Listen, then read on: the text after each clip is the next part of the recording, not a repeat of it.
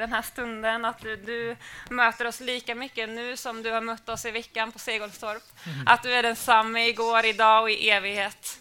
Tack att du älskar alla ungdomar som har varit med, att du älskar mig, alla som är mitt i livet och alla som är äldre Jesus. Tack att du älskar genom hela livet, från den yngste till den äldste, från början till slutet. Så är du densamme. Jesus, vi ärar dig för det. Tack för att du är densamme när vi har fullt ös och lyssnar på massa hög musik och när det är helt tyst så är du densamme. Tack Jesus. Tack Jesus. Jesus. Jesus. Amen. Amen. Nej, jag tar den här. Kan vi dra ner den här kanske?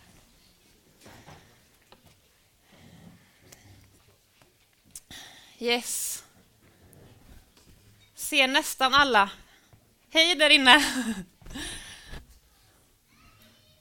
in inne i kyrksalen, där leker barnen. Vad härligt att vi får använda kyrksalen även om vi är här så är barnen i full fart där inne och leker. Eh, och hej där borta också, helt fullt är det här, jätteroligt att se er alla. Jag heter Linnea Borén och eh, jobbar som ungdomspastor i den här församlingen och har varit en vecka på Segelstorp med ungdomarna. Och jag är helt slut. alltså taggad, men också helt slut. Så ha överseende med att jag kanske ser lite röd ut i ögonen och eh, lite trött. Om jag håller på att somna när jag pratar får ni skrika till. Jag ska försöka hålla mig vaken och ni får också hålla er vaken. Alltså vissa ungdomar har varit med på lägret och kommer hit idag. Heja dem! Ge en applåd. Och Daniel har riggat ljud och varit vaken halva natten också, så det är kul att vara här. Simon sa sista dagen att Segolstorp slutar inte förrän på söndag. Så gå hem till era församlingar och var med. Det, det är också en del av ditt liv, inte bara lägret på sommaren, utan hela året. Eh, söndagarna också, och lägren Eh, och söndagarna som vi firar, gudstjänsterna som vi firar tillsammans. Yes. I sommar så har vi haft en serie över sommaren och den fortsätter några veckor till. Alltid i tid, som handlar om Guds timing för våra liv. Hur han är med genom olika tider. Vi har pratat om hans förtröstan. Blott en dag, ett ögonblick i sänder. Så går han med. Livet handlar inte bara om att vara på språng hela tiden och vara i hög fart, utan att vi också får vila på gröna ängar där han eh, för oss till vatten där vi finner ro. Gud verkar i tiden, i rummet. Det är ingen motsättning mellan det materiella och det andliga, utan Gud har skapat världen, han har skapat skapelsen med allt vad den innehåller.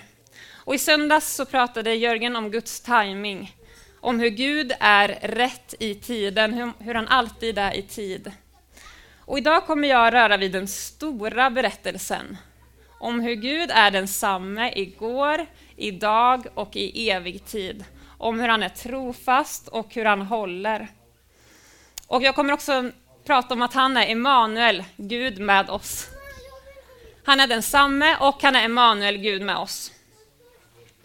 Nästa söndag så kommer Sven-Göran att predika om hur den här frälsningshistorien som jag predikar om idag fortsätter ända in i evigheten.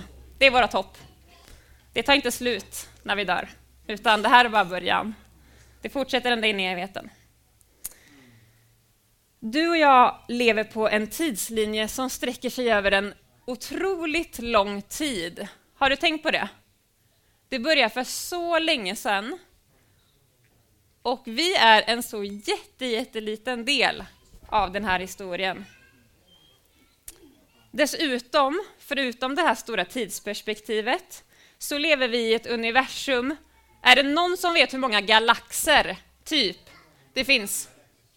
Har vi någon, eh, vad behöver man vara för att veta det? Smart. Många, många, många. Två miljoner har vi gissning på. Har vi någon mer? Biljoner, två biljoner. Och nej, nu blir det matte. Jag vet inte vad två biljoner är riktigt. 2000 miljarder. Är det sant? Det var rätt. Snyggt. Och våran galax är en av alla 2000 miljarder galaxer. Och då är liksom inte en galax jätteliten, utan en galax eh, är ungefär 100 000 ljusår stor. det är ju enorma perspektiv som jag inte kan förstå. Och på Vintergatan, som vår galax heter, så har vi ungefär mellan 200 till 400 miljarder stjärnor. Där, på en av planeterna, jorden, befinner vi oss. I det här enorma universumet så är vi här, i lilla Trollhättan. Det är svindlande. Och i de här stora perspektiven som jag ibland kan fastna i så är det lätt att tappa bort sig själv. Ehm, spelar mitt liv någon roll i den här historien? I det här universumet? Det är lätt att utgå från mig själv. Mig själv har jag alltid runt omkring mig och det är lätt att jag blir axeln som allting snurrar runt. Och det är jag som blir universums mittpunkt. Det är lätt att tänka att det har aldrig funnits någonting annat. Det kommer aldrig finnas någonting annat, utan det jag lever i nu, det är så det är. Och det är så det alltid har varit, och det är så det alltid kommer vara. Saker kommer inte förändras. Men så är det ju inte, utan tider förändras. Mitt i tiden, i myllret av alla människor och stjärnor bland alla planeter och galaxer, mitt i mina funderingar och i tider eh, av förändring i samhället så finns det någon som inte förändras.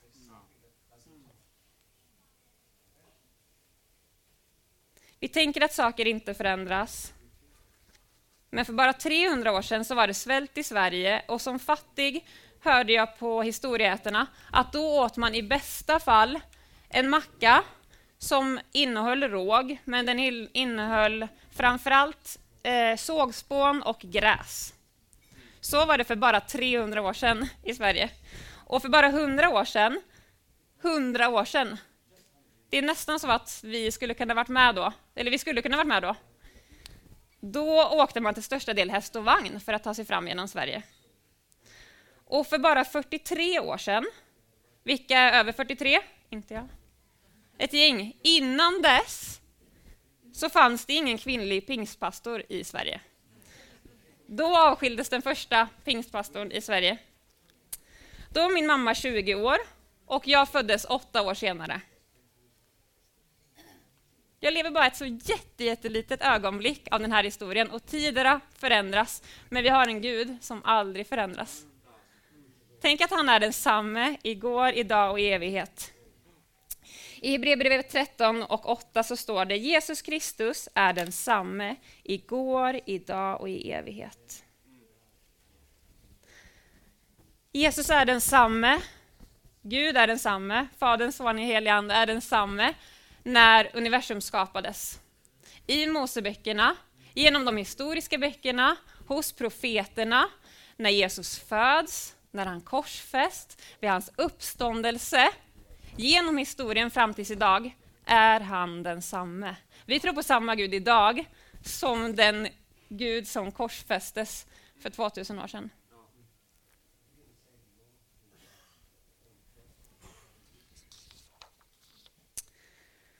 Och det här med att vara densamme, det är ju både en konst och någonting som jag tror att vi kan ha olika lätt och olika svårt för.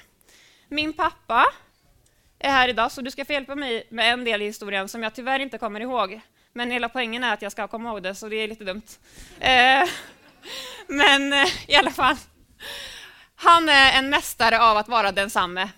När det gäller traditioner i min familj så ska det vara som det alltid har varit. Speciellt jul och påsk. Vid påsk, vem man än frågar i min familj, så vet vi exakt hur det ska gå till när vi målar ägg. Det finns många regler. Den första, det är att det ska vara på påskafton. Det är viktigt, eller hur pappa? Jätteviktigt. Det är också viktigt att vi målar två ägg var. Man kommer inte undan med ett, utan det ska vara två ägg. Mycket viktigt. Eh, det är också viktigt att efteråt, vi kokar dem först och sen ska man gröpa ur äggen. Och då använder man inte vilket verktyg som helst, utan då ska man ha den här lilla gaffeln med svart handtag. För annars så kanske ägget spricker. Och då kan det inte stå på samma hylla som det alltid har stått i några månader och sen får man slänga dem. För det är också viktigt att man slänger inte äggen efter man har målat dem, utan de ska stå där.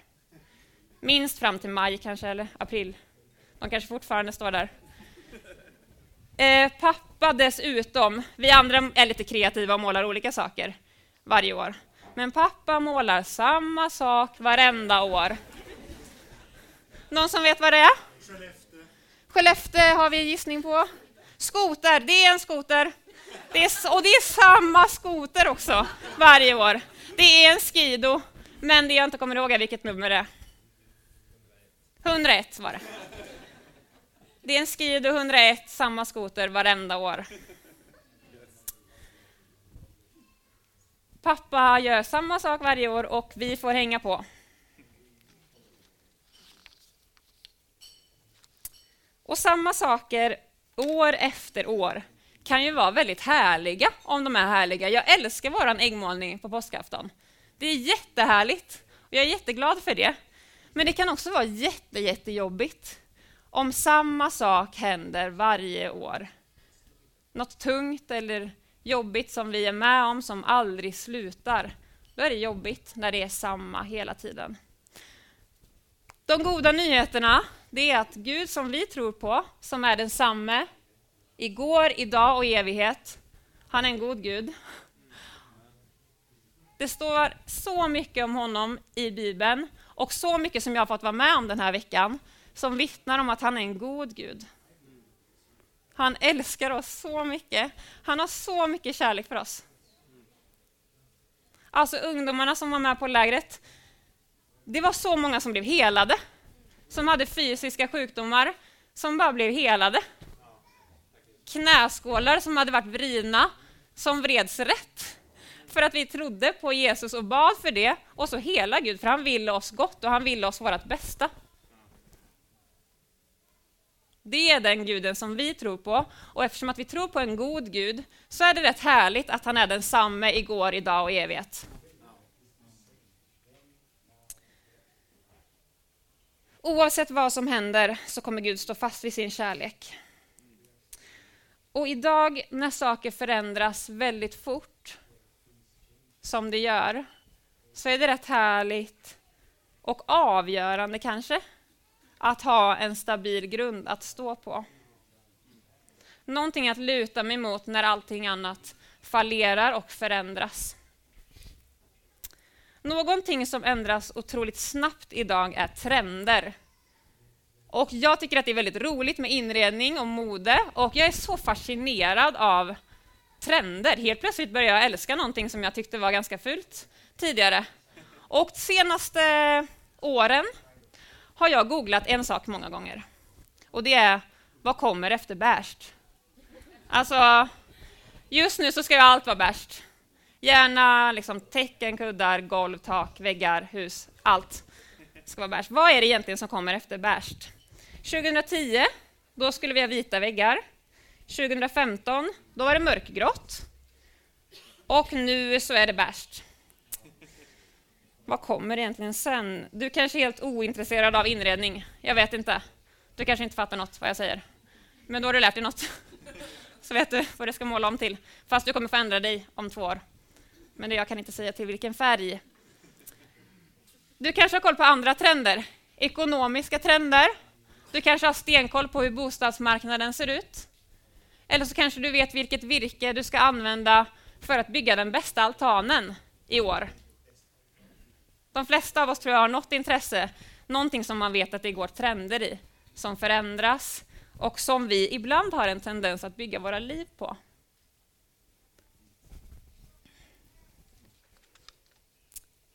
Och när jag sätter allt för stort hopp till mina egna investeringar och det jag tycker är intressant just nu, så märker jag att när saker inte är trendiga längre, eller spännande längre, så är det lätt att jag blir tveksam på min egen identitet. Vem är jag i det här när allting annat förändras?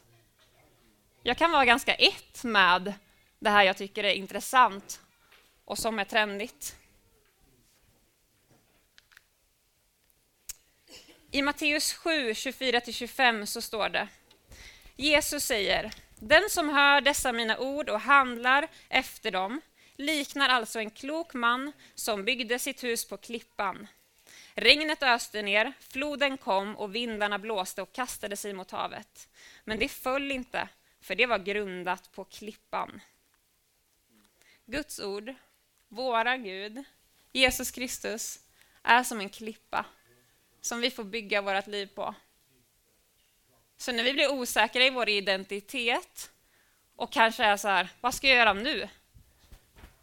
Hela det ekonomiska systemet som jag kanske har byggt mitt liv på fallerar, som jag ser upp till. Då säger Gud att han är klippan som vi får vila våra fötter på, som vi får bygga vår grund på.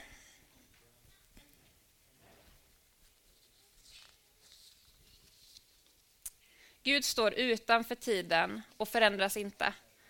Och det är en sanning och en sida av myntet. Att han är densamme igår, idag och i evighet. Men han är också Gud med oss.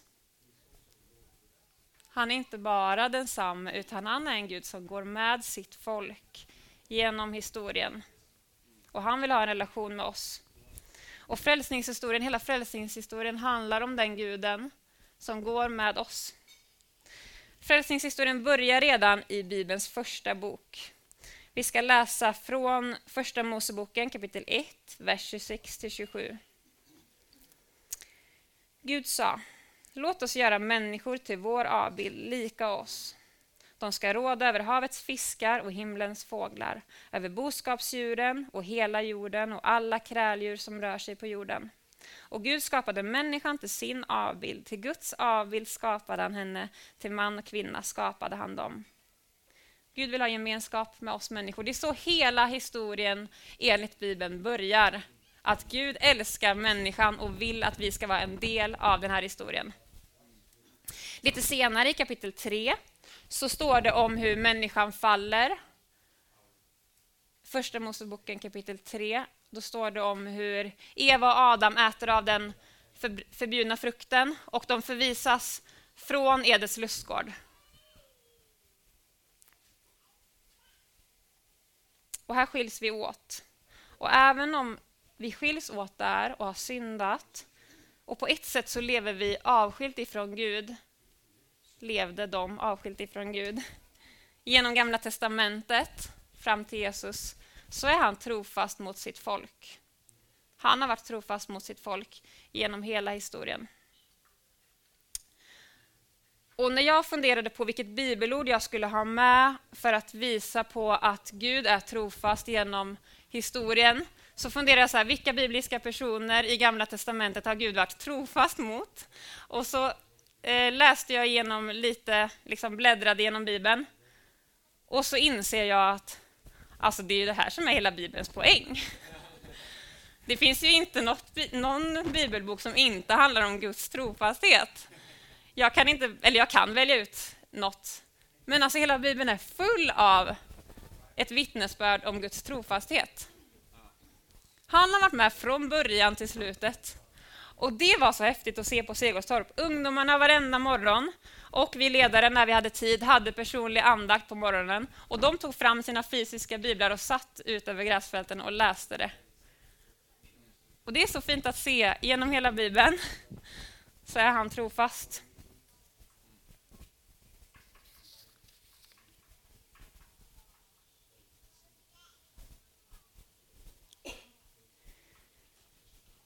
Sen föds Jesus.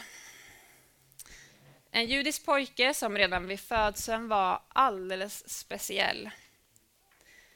I Matteus 1 och 20-23 så visar sig Herren i en dröm för Jesus pappa, Josef, innan Jesus föds. Och så står det så här. Josef, Davids son, var inte rädd för att ta dig an Maria som din hustru, för barnet i henne har blivit till genom helig ande. Hon ska föda en son och du ska ge honom namnet Jesus, för han ska frälsa sitt folk från deras synder. Allt detta hände för det som Herren hade sagt genom profeten skulle uppfyllas. Se, jungfrun ska bli havande och man ska ge honom namnet Immanuel. Det betyder Gud med oss. Jesus, frälsaren som föds, han får namnet Immanuel. Gud med oss. Det är liksom hans identitet. Gud med oss. Han är ingen avlägsen Gud som är någonstans långt borta, bortanför galaxerna som han skapade, utan hans namn när han föds är Gud med oss. Amen. Han är Gud med oss. Efter Jesu liv på jorden så dör Jesus. Och Det står i eh, Johannes 3 och 16-17. Så älskade Gud världen att han utgav sin enfödde son för att var och en som tror på honom inte ska gå förlorad utan ha evigt liv. Gud har inte sänt sin son till världen för att döma världen utan för att världen ska bli frälst genom honom. Frälsningshistorien börjar långt tidigare och tar nu en vändning när Jesus föds och när han dör så får människan den ultimata gåvan, frälsning och evigt liv genom hans död på korset. Efter han dör så återuppstår han och återvänder till himlen. Och då lovar han folket någonting. Han lämnar inte bara folket. Vi har pratat jättemycket på lägret om helig ande, hjälparen som vill gå med dig och mig genom allt. När Jesus dör så uppstår han, återvänder till himlen, men han sänder en hjälpare. Och Det står så här i Johannes 14, vers 15-17. Om ni älskar mig håller ni fast vid mina bud. Och jag ska be Fadern, och han ska ge er en annan hjälpare som ska vara hos er för alltid. Sanningens ande. Han ska vara hos oss, med oss, Gud med oss, Emanuel.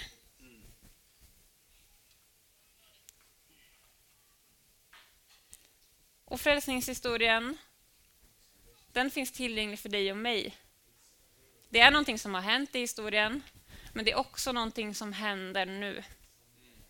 Och på lägret så var det en av ledarna som sa där att det är ganska lätt kanske att läsa Bibeln och se att wow, Gud var med i början, han skapade jorden. Och han har varit så stor. Tänk på alla budskap som han har gett till profeterna. Och sen var han med vid Jesus, eh, när Jesus uppstår. Och sen så har vi kanske lätt att prata om evigheten, att när vi dör så har vi ett hopp. Men alltså det är samma Gud just nu. Som vi får leva med.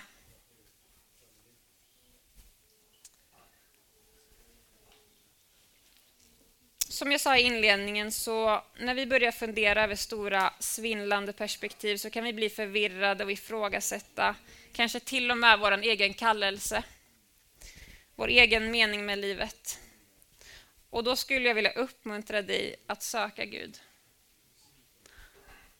Alltså, jag tror att han är på riktigt.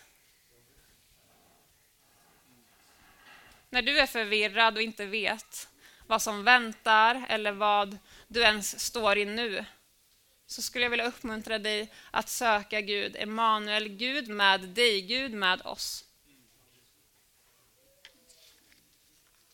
Vi har fått höra vittnesbörd om ungdomar som har varit förvirrade, som har till och med haft självmordstankar, som Gud bara har brutit.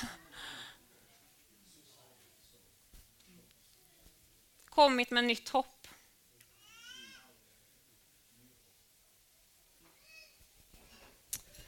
Gud sitter bredvid oss och lyssnar på våra tankar och han lovar att han alltid kommer vara Emanuel. Och i samma ögonblick, när vi tittar upp mot stjärnorna och funderar över alla de här stora, svindlande tidsperspektiven. Eller ibland så kanske du funderar på när tar egentligen universum slut? Då finns han där uppe och är Gud över allt över hela historien, över hela universum, över alla stjärnor och här hos dig och mig. Från igår, idag och till evig tid. Amen. Tack Jesus att du är den